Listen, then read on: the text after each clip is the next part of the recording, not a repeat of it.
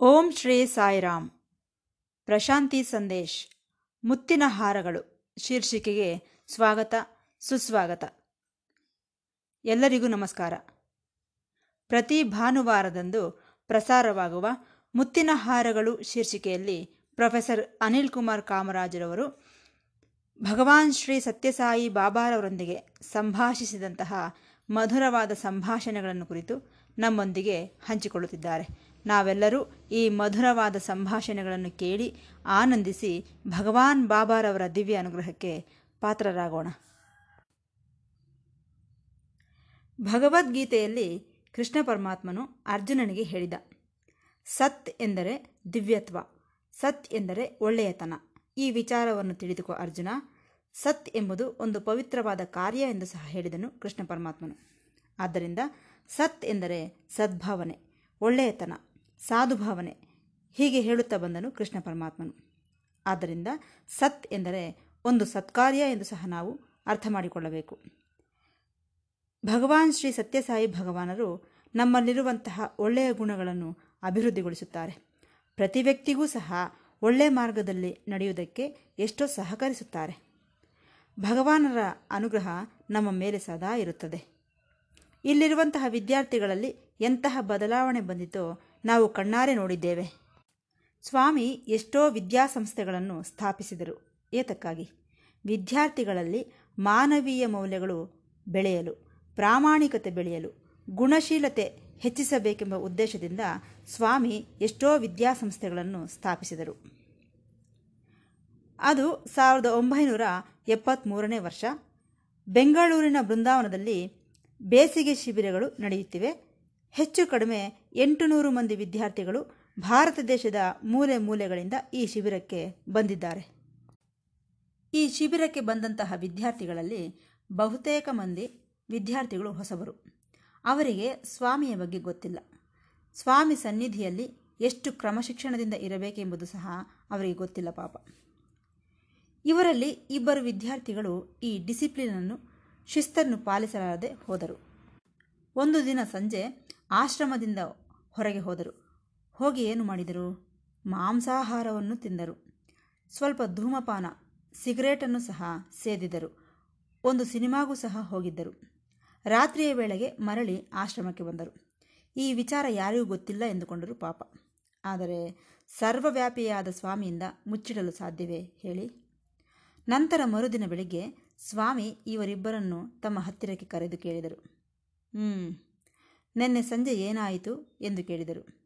ಅವರೇನೋ ಏನೂ ಇಲ್ಲ ಸ್ವಾಮಿ ಏನೂ ಇಲ್ಲ ಸ್ವಾಮಿ ಎಂದರು. ಹೌದಾ ಎನ್ನುತ್ತಾ ಸ್ವಾಮಿ ಅಲ್ಲೇ ಒಂದು ಫೋಟೋವನ್ನು ಸೃಷ್ಟಿಸಿದರು. ಆ ಫೋಟೋದಲ್ಲಿ ಈ ಹುಡುಗರಿಬ್ಬರು ಸಿಗರೇಟ್ ಸೇದುತ್ತಿರುವುದು ಕಾಣಿಸಿತು. ಇದನ್ನು ನೋಡುತ್ತಿದ್ದಂತೆ ಅವರಿಬ್ಬರೂ ಅವಾಕ್ಕಾಗಿಬಿಟ್ಟರು ಅವರಿಗೆ ಮಾತುಗಳೇ ಬರಲಿಲ್ಲ. ಪಾಪ ಪಶ್ಚಾತ್ತಾಪದಿಂದ ಅಳುವುದಕ್ಕೆ ಪ್ರಾರಂಭಿಸಿದರು. ನಮ್ಮ ಸ್ವಾಮಿ ಕರುಣಾಮಯರಲ್ಲವೇ? ಹಾಗಾಗಿ ಅವರನ್ನು ಕ್ಷಮಿಸಿಬಿಟ್ಟರು. ಈ ರೀತಿ ಅವರಲ್ಲಿ ಒಳ್ಳೆತನವನ್ನು ಪ್ರೇರೇಪಿಸಿ ಪೋಷಿಸಿದರು ಭಗವಾನ್ ಬಾಬಾರವರು. ಸರಿ, ಮತ್ತೊಂದು ಘಟನೆಯನ್ನು ಹೇಳುತ್ತೇನೆ. ಒಂದು ದಿನ ಸ್ವಾಮಿ ಬಾಯ್ಸ್ ಹಾಸ್ಟೆಲ್ಗೆ ಹೋದರು. ಅದು ಸಂಜೆಯ ವೇಳೆ. ಕರೆಂಟ್ ಹೋಗಿದೆ, ಎಲ್ಲ ಕಡೆ ಕತ್ತಲೆ ಆವರಿಸಿದೆ. ಆದರೆ ಒಬ್ಬ ಹುಡುಗನಿಗೆ ಕಾಣಿಸಿತಂತೆ ಏನು? ಸ್ವಾಮಿ ಆ ಹುಡುಗನ ಕಿವಿಯೊಳಗೆ ನಿಧಾನವಾಗಿ ನಿನ್ನ ಕೈಗಳನ್ನು ಹಿಂದಕ್ಕೆ ಇಡು ಎಂದು ಹೇಳಿದರು. ಸರಿ, ಅದೇ ಪ್ರಕಾರ ಆ ಹುಡುಗ ತನ್ನ ಕೈಗಳನ್ನು ಹಿಂದಕ್ಕೆ ಇಟ್ಟುಕೊಂಡನು. ಆ ಕೈಯೊಳಗೆ ಸ್ವಾಮಿ ಲಡ್ಡು ಪ್ರಸಾದವನ್ನು ಇಟ್ಟರು. ತಕ್ಷಣವೇ ಕರೆಂಟು ಬಂದುಬಿಟ್ಟಿತು. ಅರರೆ, ಕರೆಂಟ್ ಬಂದಿತಲ್ಲ ನನ್ನ ಕೈಯಲ್ಲಿ ಸ್ವಾಮಿ ಏನಿಟ್ಟಿರಬಹುದೆಂದು ನೋಡಿದರೆ ಆ ಕೈಯೊಳಗೆ ಲಡ್ಡು ಪ್ರಸಾದವಿತ್ತು. ಇನ್ನೊಂದು ಆಶ್ಚರ್ಯವೇನೆಂದರೆ ಆ ಹುಡುಗ ತನ್ನ ಸುತ್ತಲೂ ನೋಡುತ್ತಿದ್ದಂತೆ ಅಲ್ಲಿದ್ದವರ ಕೈಯಲ್ಲೆಲ್ಲ ಲಡ್ಡು ಪ್ರಸಾದ ಇತ್ತು. ಅಂದರೆ, ಸ್ವಾಮಿ ಈ ಹುಡುಗನಿಗೆ ಹೇಗೆ ಲಡ್ಡು ಪ್ರಸಾದವನ್ನು ಕೊಟ್ಟರೋ ಅದೇ ಪ್ರಕಾರ ಇನ್ನುಳಿದ ವಿದ್ಯಾರ್ಥಿಗಳಿಗೂ ಸಹ ಇದೇ ರೀತಿ ಲಡ್ಡು ಪ್ರಸಾದವನ್ನು ಕೊಟ್ಟರು ಎಂದರ್ಥ. ಇದು ಯಾರಿಗೂ ಗೊತ್ತಿಲ್ಲ. ಪ್ರತಿಯೊಬ್ಬರೂ ಸಹ ನನಗೆ ಮಾತ್ರವೇ ಸ್ವಾಮಿ ಲಡ್ಡು ಪ್ರಸಾದವನ್ನು ಕೊಟ್ಟಿದ್ದಾರೆ ಎಂದುಕೊಂಡರು. ಆದರೆ ಸ್ವಾಮಿ ಪ್ರತಿಯೊಬ್ಬರ ಕೈಗಳಲ್ಲೂ ಲಡ್ಡು ಪ್ರಸಾದವನ್ನು ಇಟ್ಟಿದ್ದರು. ಇದು ಮಹಿಮೆ ಎಂದರೆ. ಅವರವರ ಅನುಭವ ಅವರವರದು. ಇನ್ನು ಅವರ ಆನಂದಕ್ಕೆ ಎಲ್ಲೇ ಎಲ್ಲಿರುತ್ತದೆ ಹೇಳಿ ಪರಮಾನಂದದಲ್ಲಿ ಮುಳುಗಿ ಹೋದರು ಮಕ್ಕಳೆಲ್ಲರೂ. ಇಂತಹ ಮಹಿಮೆಗಳು ಎಷ್ಟೋ ಇವೆ. ಏತಕ್ಕಾಗಿ ಈ ಮಹಿಮೆಗಳು? ನಮ್ಮೊಳಗೆ ಒಳ್ಳೆತನವನ್ನು ಹೆಚ್ಚಿಸಲು, ಭಕ್ತಿ ಭಾವನೆಗಳು ಹೆಚ್ಚಿಸಲು ಎಂದು ನಾವು ಅರ್ಥ ಮಾಡಿಕೊಳ್ಳಬೇಕು. ಭಗವಂತನು ಪ್ರತಿ ಯುಗದಲ್ಲೂ ಸಹ ಧರ್ಮೋದ್ಧರಣೆಗಾಗಿ ಅವತರಿಸುತ್ತಲೇ ಇರುತ್ತಾನೆ. ಯಾರು ಧರ್ಮಪರಾಯಣರಾಗಿರುತ್ತಾರೋ ಧರ್ಮವನ್ನು ಅನುಸರಿಸುತ್ತಾರೋ ಅವರಿಗೆ ಸ್ವಾಮಿ ರಕ್ಷಣೆಯಾಗಿ ನಿಂತು ಅವರ ಕಷ್ಟಗಳನ್ನು ಪರಿಹರಿಸುತ್ತಾರೆ. ಇಂತಹವುಗಳನ್ನು ನಾವು ಭಾಗವತದಲ್ಲಿ ಎಷ್ಟೋ ಕೇಳಿದ್ದೇವೆ. ರಾಧಾಕೃಷ್ಣ ಶೆಟ್ಟಿ ಎಂಬುವವರಿದ್ದರು. ಇವರು ಚಿತ್ತೂರು ಜಿಲ್ಲೆಯ ಕುಪ್ಪಂನವರು. ಆತನು ಸ್ವಾಮಿಗೆ ಬಹಳ ದೊಡ್ಡ ಭಕ್ತನು, ಹಿರಿಯನೂ ಕೂಡ. ಶ್ರೀಮತಿ ವಿಜಯಕುಮಾರಿ ಈ ರಾಧಾಕೃಷ್ಣ ಶೆಟ್ಟಿಯವರ ಮಗಳು. ಈಕೆಯ ಗಂಡ ಶ್ರೀ ಹೇಮಚಂದ್. ಇವರಿಬ್ಬರೂ ಸಹ ಒಂದು ಸಾರಿ ಸ್ವಾಮಿ ದರ್ಶನಕ್ಕಾಗಿ ಬಂದರು. ಸ್ವಾಮಿ ಅವರ ಹತ್ತಿರಕ್ಕೆ ಹೋಗಿ ಹೇಳಿದರು. ಅಮ್ಮ, ಕುಮಾರಮ್ಮ, ಸ್ವಾಮಿ ಆಕೆಯನ್ನು ಕುಮಾರಮ್ಮ ಎಂದೇ ಸಹ ಕರೆಯುತ್ತಿದ್ದರು. ನಿನಗೆ ಪ್ರಮೋಷನ್ ಕೊಟ್ಟಿದ್ದೇನೆ ಎಂದರು. ಆಗ ಆಕೆ, ಹೌದಾ ಸ್ವಾಮಿ ಎಂದು ಸಂತೋಷಪಟ್ಟಳು. ಸ್ವಾಮಿ ಮತ್ತೆ ಹೇಳಿದರು, ನೀನು ಯಾವ ಪ್ರಮೋಷನನ್ನು ಕೇಳಲಿಲ್ಲ, ಏಕೆ ಎಂದು ಕೇಳಿದರು. ನಂತರ ಶನಿದೇವನು ನಿನ್ನ ಜಾತಕದೊಳಗೆ ಪ್ರವೇಶಿಸುತ್ತಿದ್ದಾನೆ ಎಂದರು. ಆದರೆ ಈ ವಿಜಯಕುಮಾರಿಯವರು, ವಿಜಯಕುಮಾರಿ ಮಾತ್ರ ಇದನ್ನು ಕೇಳಿ ಆತಂಕ ಪಡಲಿಲ್ಲ ಹೌದಾ ಸ್ವಾಮಿ, ಒಳ್ಳೆಯದು. ನನಗೇನು ಭಯವಿಲ್ಲ. ನೀವು ನನ್ನ ಪಕ್ಕದಲ್ಲೇ ಇದ್ದೀರಿ. ನನಗೇತಕ್ಕೆ ಭಯ ಸ್ವಾಮಿ? ಎಂದಳು ಆಕೆ. ನಂತರ ಈ ವಿಜಯಕುಮಾರಿ ಹಾಗೂ ಆಕೆಯ ಗಂಡ ಹೇಮಚಂದ್ ಮರಳಿ ಅವರ ಊರು, ಊರಿಗೆ ಹೊರಟು ಹೋದರು. ನಂತರದ ಕಾಲದಲ್ಲಿ ಎಷ್ಟೋ ಕಷ್ಟಗಳನ್ನು ಅನುಭವಿಸಿದರು ಪಾಪ. ಸ್ವಾಮಿ ಮೊದಲೇ ಎಚ್ಚರಿಸಿದರು ಶನಿ ಪ್ರವೇಶಿಸುತ್ತಿದ್ದಾನೆಂದು. ಅವರಿಗೆ ಆರ್ಥಿಕ ಕಷ್ಟ ಎದುರಾಯಿತು. ದಿನಗಳು ಕಳೆಯುವುದೇ ಕಷ್ಟವಾಗಿ ಬಿಟ್ಟಿತು ಆದಾಯ ಕಡಿಮೆಯಾಗಿ ಬಿಟ್ಟಿತು ಮಾನಸಿಕವಾಗಿ ಬಹಳ ಕುಗ್ಗಿ ಹೋದರು. ಆದರೂ ಸಹ ಅವರಿಗೆ ಸ್ವಾಮಿ ಮೇಲಿನ ವಿಶ್ವಾಸ ಎಳ್ಳಷ್ಟೂ ಕಡಿಮೆಯಾಗಲಿಲ್ಲ. ಇನ್ನೂ ಹೆಚ್ಚಾಗುತ್ತಿತ್ತೇ ವಿನಃ ಕಡಿಮೆಯಾಗಲಿಲ್ಲ. ಸ್ವಾಮಿ ಒಂದು ಸಾರಿ ಆಕೆಯನ್ನು ಕೇಳಿದರು. ನಿನಗೇನಾದರೂ ಹಣ ಬೇಕಾಗಿದೆಯೇ ಎಂದು. ಆಗ ಆಕೆ ಹೇಳಿದಳು. ಈಗ ಹಣ ಕೊಡುತ್ತಿರುವವರು ಯಾರು ಸ್ವಾಮಿ? ನಮಗೆ ಊಟವನ್ನು ನೀಡುತ್ತಿರುವವರು ಯಾರು? ನೀವೇ ಅಲ್ಲವೇ ಸ್ವಾಮಿ? ನಮಗೆ ಹಣ ಕೊಡಬೇಡಿ ಸ್ವಾಮಿ. ಮತ್ತೆ ನಾವು ಹಣವನ್ನು ಸಂಪಾದಿಸಿಕೊಳ್ಳುವುದಕ್ಕೆ ಸಹಾಯ ಮಾಡಿ ಸ್ವಾಮಿ ಎಂದು ಪ್ರಾರ್ಥಿಸಿದಳು. ಆ ಪ್ರಾರ್ಥನೆ ಎಷ್ಟೋ ಶರಣಾಗತಿ ಭಾವನೆಯಿಂದ ಕೂಡಿಕೊಂಡಂತಹ ಪ್ರಾರ್ಥನೆ. ಆ ಪ್ರಾರ್ಥನೆ ಸ್ವಾಮಿಗೆ ಸೇರಿತು ಸ್ವಾಮಿ ಸ್ವಲ್ಪ ಕಾಲದ ನಂತರ ಆಕೆಗೆ ಒಂದು ಪತ್ರವನ್ನು ಬರೆದರು. ನಿನ್ನ ಪ್ರಾರ್ಥನೆ ನನಗೆ ತಲುಪಿದೆ. ನೀನೆಷ್ಟೋ ದುಃಖದಿಂದ ಪ್ರಾರ್ಥಿಸಿ, ಪ್ರಾರ್ಥಿಸಿದ್ದೀಯ ಪಾಪ. ನನ್ನ ಹೃದಯವನ್ನು ಜಯಿಸಿದ್ದೀಯ ನೀನು. ಹೇಳುತ್ತಿದ್ದೇನೆ ಕೇಳು. ಇನ್ನು ನೀನು ಚಿಂತೆ ಪಡುವ ಅವಶ್ಯಕತೆ ಇಲ್ಲ. ನಿನಗೆ ಬಹಳ ಸಂತೋಷವನ್ನು ನೀಡುತ್ತಿದ್ದೇನೆ. ಸದ್ಯದಲ್ಲೇ ನೀನು ಬಹಳ ಚೆನ್ನಾಗಿ ಹಾಡುಗಳನ್ನು ಹಾಡುತ್ತೀಯ. ಆನಂದ ಸಾಗರದಲ್ಲಿ ಓಡಾಡುತ್ತೀಯ ಆತಂಕ ಪಡಬೇಡ ಎಂದು ಸ್ವಾಮಿ ಆಕೆಗೆ ಪತ್ರವನ್ನು ಬರೆದರು. ಆ ಪ್ರಕಾರವೇ ಸ್ವಾಮಿಯ ಆಶೀರ್ವಾದದಿಂದ ಅವರ ಕಷ್ಟಗಳೆಲ್ಲವೂ ಪರಿಹಾರವಾದವು. ಅವರ ದುರಾದೃಷ್ಟವೆಲ್ಲ ಪ್ರವಾಹದಂತೆ ಕೊಚ್ಚಿಕೊಂಡು ಹೋಯಿತು. ಅವರು ಮರಳಿ ಮೊದಲಿನ ಸ್ಥಿತಿಗೆ ಬಂದುಬಿಟ್ಟರು. ಎಷ್ಟೋ ಆನಂದದಿಂದ ಜೀವನವನ್ನು ಸಾಗಿಸಿದರು. ಇದು ಸ್ವಾಮಿ ನಮಗೆ ನೀಡುವಂತಹ ಸಹಕಾರ. ಇದನ್ನು ನಾವು ಸದಾ ನೆನಪಿನಿಟ್ಟುಕೊಳ್ಳಬೇಕು. ಇಷ್ಟಕ್ಕೂ ಸ್ವಾಮಿ ಎಲ್ಲಿದ್ದಾರೆ ಎಂದುಕೊಳ್ಳುತ್ತಿದ್ದೀರಿ? ನಮ್ಮ ಹೃದಯಗಳಲ್ಲೇ ಇದ್ದಾರೆ. ಸ್ವಾಮಿಗೆ ಎಲ್ಲವೂ ಗೊತ್ತು. ನಮ್ಮ ಮನಸ್ಸಿನಲ್ಲಿ ಏನು ನಡೆಯುತ್ತಿದೆ ಎಂದು ಸ್ವಾಮಿಗೆ ತಿಳಿಯುವುದೇ ಅಲ್ಲದೆ ನಮ್ಮ ಸುತ್ತಮುತ್ತ ಏನು ನಡೆಯುತ್ತಿದೆ ಎಂಬುದು ಸಹ ಸ್ವಾಮಿಗೆ ಗೊತ್ತು. ಸ್ವಾಮಿ ಸರ್ವಾಂತರ್ಯಾಮಿ. ಭಗವದ್ಗೀತೆಯ ಏಳನೇ ಅಧ್ಯಾಯ ಇಪ್ಪತ್ತಾರನೇ ಶ್ಲೋಕದಲ್ಲಿ ಶ್ರೀಕೃಷ್ಣ ಪರಮಾತ್ಮನು ಇದೇ ಮಾತನ್ನು ಹೇಳಿದ್ದಾನೆ. ಅರ್ಜುನ, ನನಗೆ ಎಲ್ಲವೂ ಗೊತ್ತು. ನಿನ್ನ ಪೂರ್ವ ಜನ್ಮದ ಬಗ್ಗೆಯೂ ಗೊತ್ತು. ಪ್ರಸ್ತುತ ಜನ್ಮದ ಬಗ್ಗೆಯೂ ಗೊತ್ತು. ನಿನ್ನ ಭವಿಷ್ಯತ್ತಿನ ಬಗ್ಗೆಯೂ ಗೊತ್ತು. ಅದು ನಿಮಗೆ ಯಾರಿಗೂ ಗೊತ್ತಿಲ್ಲ, ಆದರೆ ನನಗೆ ಗೊತ್ತು. ಈ ಜೀವಿಗಳೆಲ್ಲ ಆಗಲೂ ಇದ್ದಾರೆ, ಈಗಲೂ ಇದ್ದಾರೆ, ಮುಂದೆಯೂ ಇರುತ್ತಾರೆ ಎಂದನು ಕೃಷ್ಣ ಪರಮಾತ್ಮನು. ಈ ವಿಚಾರದಿಂದ ಸ್ವಾಮಿಗೆ ನಮ್ಮ ಜನ್ಮಗಳ ಬಗ್ಗೆ ಸಂಪೂರ್ಣವಾಗಿ ಗೊತ್ತಿದೆ ಎಂಬ ವಿಚಾರ ನಮಗೆ ಗೊತ್ತಾಗುತ್ತದೆ. ಅದು ಸಾವಿರದ ಒಂಬೈನೂರ ಎಪ್ಪತ್ತಾರನೇ ವರ್ಷ.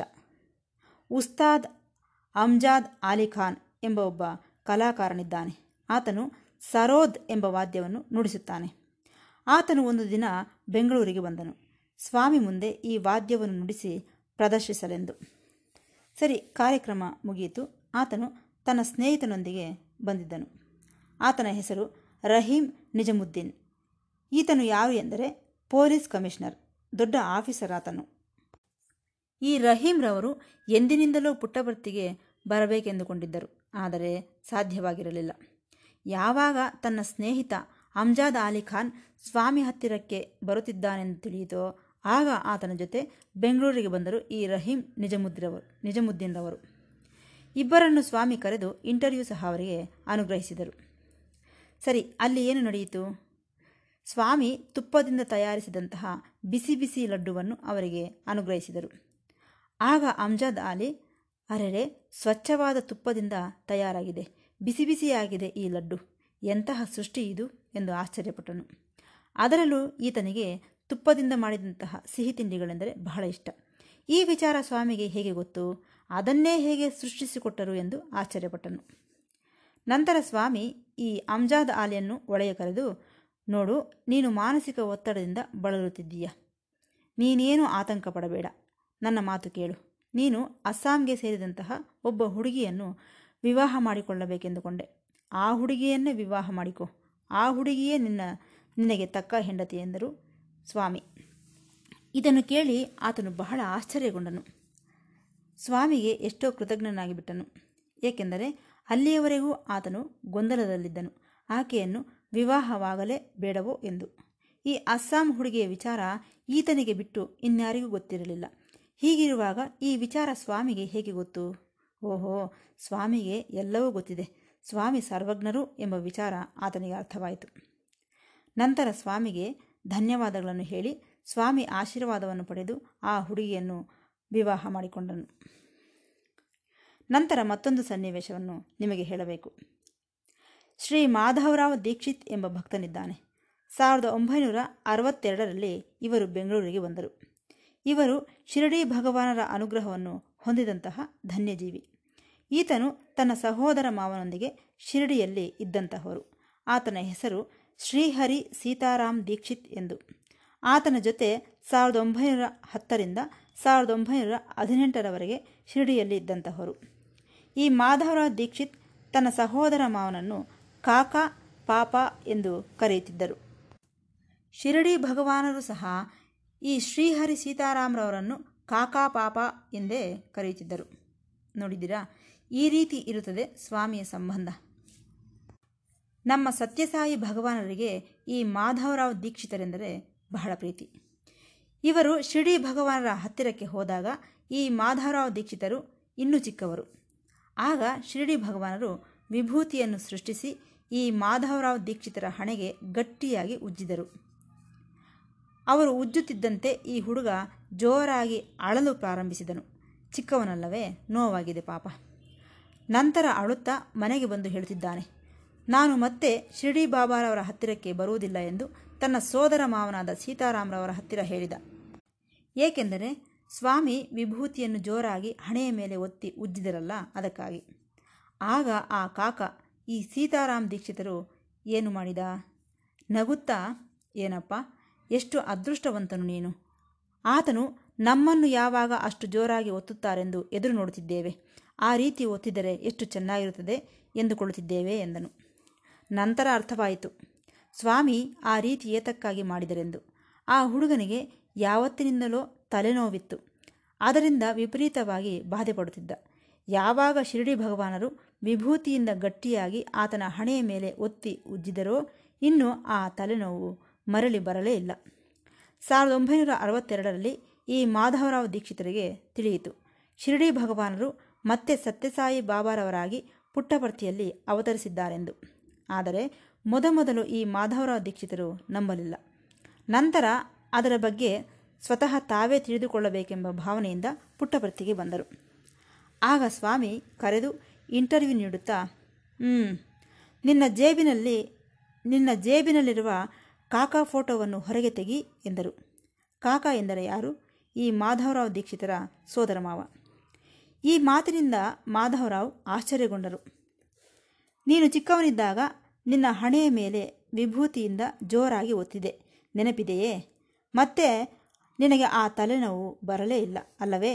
ಎಂದರು ಸತ್ಯಸಾಯಿ ಬಾಬಾರವರು ಈ ರೀತಿ ಸತ್ಯಸಾಯಿ ಬಾಬಾ ತಮ್ಮ ಪೂರ್ವಾವತಾರವಾದ ಶಿರಡಿ ಸಾಯಿ ಅವತಾರ ತತ್ವವನ್ನು ಆ ಘಟನೆಯನ್ನು ನೆನಪಿಸಿ ಈ ಎರಡೂ ಅವತಾರಗಳು ಒಂದೇ ಎಂದು ನಿರೂಪಿಸಿದರು ಎಂದು ಹೇಳುತ್ತಾ ಈ ಭಾಗವನ್ನು ಮುಕ್ತಾಯಗೊಳಿಸುತ್ತಿದ್ದೇನೆ. ಮತ್ತೆ ಭೇಟಿಯಾಗೋಣ.